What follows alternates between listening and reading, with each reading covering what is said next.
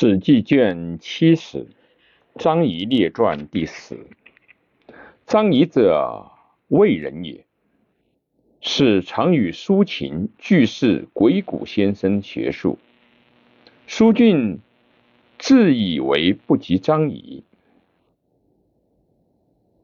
张仪以学而游说诸侯，常从楚相引，以而。楚相王弼门下亦张仪曰：“夷平无心，必起道襄君之弊，共执张仪，略次数百，不服。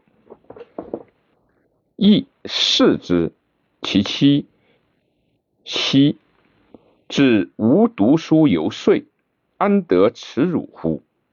张仪谓其妻曰：“是吾蛇尚在否？”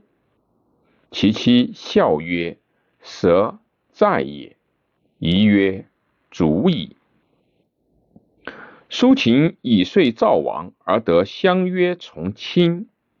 然恐秦之攻诸侯，败约后父，念莫可使用于秦者。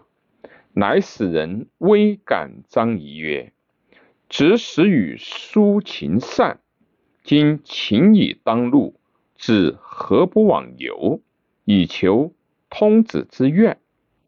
张仪于是之赵上夜求见苏秦，苏秦乃借门下人不为通，又使不得去者数日，以而见之。坐之堂下，赐仆妾之时，因而数让之曰：“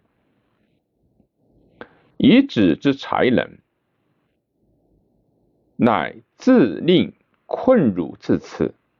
吾令不能言而富贵子，子不足收也。谢去之，张仪之来也。自以为故人，求义，反见辱，怒。”念诸侯莫可恃，独秦能苦赵，乃随入秦。苏秦以而告其舍人曰：“张仪天下贤士，吾待弗如也。今吾信先用，而能用秦柄者，独张仪可耳。